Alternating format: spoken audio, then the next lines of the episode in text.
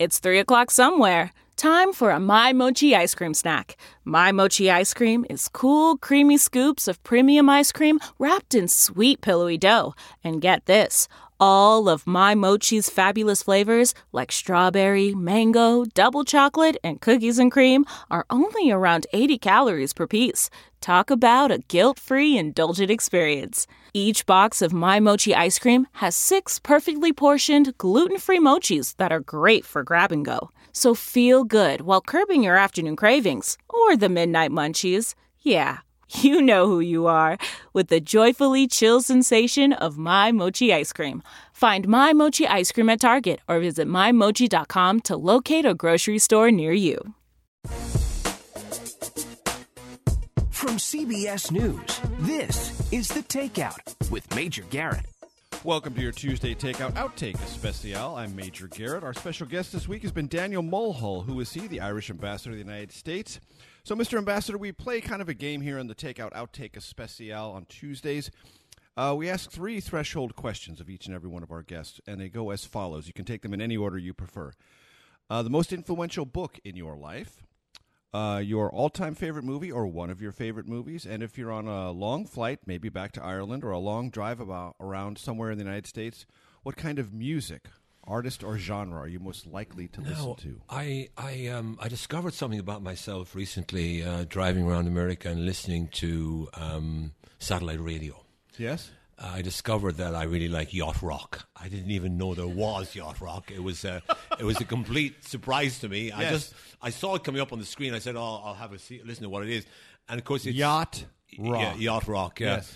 And there are yacht rock stations. Y-A-C-H-T. Yes, yacht rock. Yeah, Y-A-C-H-T. uh, and there are yacht rock stations uh, uh, on all of the um, the platforms, I think. And it's basically Steely Dan. That's right. And Michael Awesome. McDonald and Yes. the Doobie Doobie Brothers, Brothers, yes. and Chicago and so on. You So can't go wrong of- with Steely Dan, kind of and music gentlemen. You and- and- cannot go wrong. And, and and what I remember is that when I came to America first in 1974, I had a little pocket radio which I carried with me. We with all little, did. with a little headphone. We all did because that was the way you did it.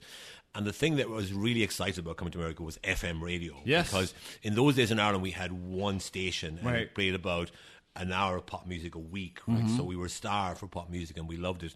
Uh, so I remember listening endlessly, and and that year was the year when Rikki Don't Lose That Number was a big hit. Or Mm-hmm. Steely Dan. and I remember listening to it. I could still sing it, but I won't because it would definitely close down your station. so that's my my musical choice. Of course, also, I mean, I, mean, I, I grew up loving the Beatles and Bob Dylan, and I still, in particular, I, I, I still love Bob Dylan's work. I mean, I, I have all of his stuff. Impossible I not play to. it. I play it all the time, and it's kind of it's kind of the soundtrack of my life in a way because I've kind of followed him. I mean, I, I've only seen him a few times, but I'm not one for you know being obsessive and going to every concert. But I do if, if ever he's around, I would go and see him, and and uh, I also like listening to his music.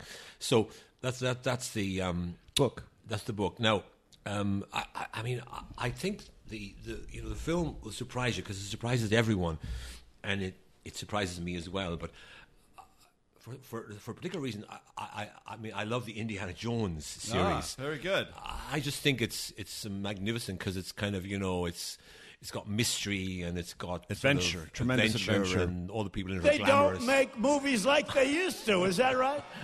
Yes, thank you, Mr. President. What a thank difference. Thank you. Thank you. So, but but but uh, but I do remember I I I watched Raiders of the Lost Ark in particular. Um, my first ever drive-in. It was actually in Australia. Believe it or not, it was in Australia in the whatever. It was just shortly after it came out, and I went to a drive-in cinema in Australia and watched Raiders of the Lost Ark, and I was just fascinated by the whole thing. And I've been a been a fan of that series ever since. But Do you think uh, they hold up uh, the sequels? well, I think the last one one did. Yes. You know, you know, uh, I mean, the one, the two in the middle, I didn't, I wasn't wasn't wild about, but but certainly the last one is, I think, is magnificent. No it's, doubt. uh, It's one, it's one of the great movies, I think, of its genre. So we've got Um, music and film, uh, book. Most influential book in your well, life. I mean, um, I'd have to say James Joyce's Ulysses because I have been. Um, I mean, uh, believe it or not, again, I first bought it in the United States Yeah. in Kansas City in 1974 and read the first few chapters and then dropped it. It took me years. As most people did. It took me years to go back to it. Now I'm actually I'm actually doing a blog. About I'm it? doing it chapter by chapter. And I've my got to aim get on is that. to I've got to get on that. yeah, it's on my. You can find it on my Twitter account at Dan Mulhall, And um, the blog is an effort to. I'm not the ultimate Joyce expert, I can't say that, but I am someone who's spent 40 years traveling around the world talking about Irish literature and history. Yes. And therefore, I have a, a certain kind of uh, ex- track record of explaining Ulysses and Joyce to people from other parts of the world. So I feel that that's maybe something that I should um, pursue. So my aim is to to finish the blog by sometime next year and then to publish it as a book in 2021 in advance of the centenary, Centenary. of the novel's publication. It was published in February 1922. So I'm, I'm, I'm aiming to have a book And ready on Ulysses. I often urge the audience to do this, and I'm going to do this uh, with this topic. Uh, go read a little bit about this book. Uh, it was controversial at its time. It was banned uh, in parts of the United States, all the United States for a period All the of United time. States until 1932. yes, The Uh, first 10 years was banned. And uh, the most avid listeners of and viewers of this program will remember a mention I made of Ulysses. Uh, I made a project of reading it. Uh, it took me six months to read it, and I've said this before, Mr. Ambassador. I'd like your evaluation. It's either the greatest piece of literature in human history or the greatest practical joke in literature in human history. I think it's both. Actually, I, I think it. I think it is a great. One of the great pieces of literature, certainly. But there is a kind of a there is a kind of a humor running through it, And and and, and a he kind of wagging of a finger at yes. literary conventions. Yes, he is intentionally. uh, yes, he is belligerently. He he is taking us to task, and he is having fun at our expense. And and um, I mean, the chapter I particularly like is the Cyclops chapter, where he he depicts a one-eyed Irish nationalist. Now. I mean, I, I am an Irish nationalist. Obviously, I wouldn't be working for the Irish government if I wasn't. But I still appreciate the way he pokes fun at a certain strain of nationalism that was there in the early 20th century and might be recurring again in certain parts of the world. I fear, um, and, it's a brilliant, um, you know, put down of this sort of um, narrow, narrowly focused view of the world. And I think Joyce is a great pluralist. I mean, he essentially the book is an argument in favor of tolerance and pluralism. Otherwise, why would he have chosen for his three main characters a man with a Greek name, Stephen Dedalus, a woman born in Gibraltar, and a, and a Hungarian Jew Yes. in Leopold Bloom? So he purposely chose outsiders. And that's because if you look at the last three words of the book, most people think it's yes, I will. I will, yes. It's not. The last three words are Paris, Zurich, Trieste.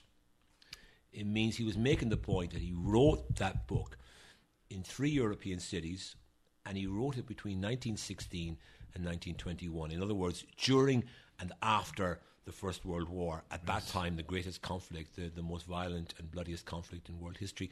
And I think. And the one that provoked the most profound sense of what is civilization, what is humanity. and provoked a total transformation in the way we look at literature and you know And Joyce's tried to and work, tried to you know, reconcile ourselves to barbarism, to Yeah, modern barbarism. Yeah, and, and, and, and I think I think uh, Joyce's. I mean, when he says, for example, um, he, he one of the characters asks Bloom, "What is your nation, Mister Bloom?" And Bloom says, "Ireland. I was born here, Ireland." In other words, you don't have to be seed breeding generation going back a thousand years into the soil of a country. If you're born in the country, or I think if if you move to that country. You can be part of that country, and that was Joyce's view because, of course, he was an exile from Ireland. He spent all of his life around Europe, so that's why I really value um, Joyce's work. I also, of course, am a, an enthusiast for Irish poetry. Yes, I'm and you may know that um, my Twitter account uh, at Dan Mulhall, I tweet a daily Irish poetry quote. Yes. and I get great feedback on this, and it's proven to me that Twitter is not just made up of people who are angry and want No. to be um, want to be venomous. There are a lot of people out there who are living lives of quiet satisfaction, Mm-hmm. and they're enjoying their lives, and they're enjoying taking sending photographs of their dog or their morning walk o- on Twitter, and that's a that's a that's a valid way of using Twitter just as much as And engaging in political uh, conflict. Few uh, is. things will enhance your life more than a daily bit of Irish poetry. Well, I try. I've been doing it for five years now, and I get great feedback. And uh, And you'll never me- run out. No, I mean I have I have a full library of. In fact, uh, tonight I'm uh, uh, this week I'm launching um, Seamus Heaney's um, his last collection, which is hundred poems chosen by his um, his family, their favourite poems. One of the great been- Irish poets. Yeah, yeah, and, and, and most Americans might not know that name, or they may have some dim understanding of it. One of the great modern yeah, Irish and poets. I mean I I'll, I'll be reading a poem called called the Cure at Troy, where he says. Uh, he says, um, they say don't hope this side of the grave, but every now and then a well of hope springs up, and hope and history rhymes. Right. This idea of hope and history rhyming, that's a very powerful idea. Actually, um, it's one that I'll be looking forward to reading that poem this evening to my uh, guests at the embassy. So I want you to tell me what these five Irish phrases mean. Okay? I'm going to run these by you. Story. Story. Arden produced these for me. Does that, that How you doing? Story. No, no, not not familiar with that. I'm sorry. Well done, Arden. Okay. Is- is- Strike is that- one. is- That's S T O R Y. Yeah, Arden. Negatory. Uh, gobshite. A gobshite is Okay, good. um, Arden, you got one. All right. Okay, Uh, good. I, I, mean, a, gobshite is an unpleasant person, an unpleasant person that you would dismiss, uh, you know, with a, with a, with, you know, by referring. So to Arden right now would be a borderline gobshite. No, I'd never, I'd, I'd never say that. Next one, the Jacks. Uh, that is a, an Irish, uh, Hibernian Irish, Hibernian English phrase for for the restroom, as you'd call it in America. okay, the loo. That's the Brits would say. Arsewise. I think I know what that means, but I want you to tell me. uh, back to front. Everyone can grapple with that. Donkey's years, not ears. Donkey's years. many, many years. In Okay. other words, if I said you were donkeys years old, you wouldn't. You'd be correct. you wouldn't be happy with me. Sadly correct. All right, Arden, you blew it on the first one, but the other Story. four are just fine. Failing Pile of garbage. Thank you, Mr. President. Mr. Ambassador, it's been a great pleasure. Thanks You're so much for being a great sport. Thank you very much. Arden, go back to the books. We'll see you next week. New episodes of The Takeout are available Friday mornings wherever you get your podcasts. The Takeout is produced by Arden Farhi, Katiana Krawchenko, Jamie Benson, Sarah Cook, and Ellie Watson. CBSN production by Alex Zuckerman, Eric Soussanin, and Grace Segers.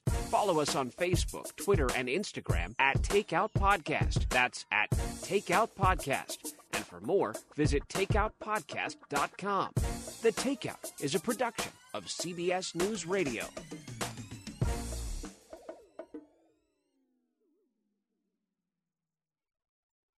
If you like the takeout, you can listen early and ad-free right now by joining Wondery Plus in the Wondery app or on Apple Podcasts. Prime members can listen ad-free on Amazon Music.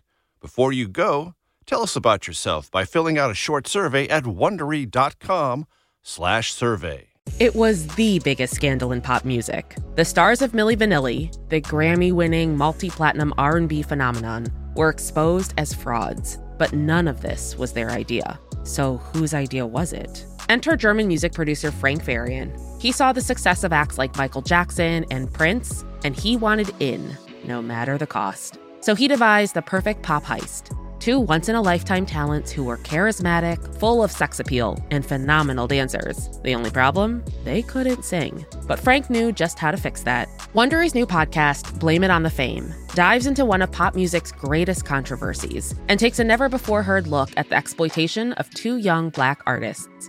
Milli Vanilli set the world on fire, but when the truth came out, Rob and Fab were the only ones who got burned. Looking back now, it's hard not to wonder why did everyone blame them and not the man pulling the strings? Follow Blame It on the Fame, Milli Vanilli, on the Wondery app or wherever you get your podcasts. You can binge all episodes of Blame It on the Fame early and ad-free right now by joining Wondery Plus. I'm CBS News correspondent Major Garrett, host of the podcast Agent of Betrayal, the double life of Robert Hanssen. During the Cold War, FBI agent Robert Hanssen traded classified secrets to the Kremlin in exchange for cash and jewels. In the podcast, you'll hear from Hanssen's closest friends, family members, victims, and colleagues for the most comprehensive telling of who Robert Hanssen really was. Binge the entire series now. Agent of Betrayal, the double life of Robert Hanssen is available on the Wondery app, Amazon Music, or wherever you get your podcasts.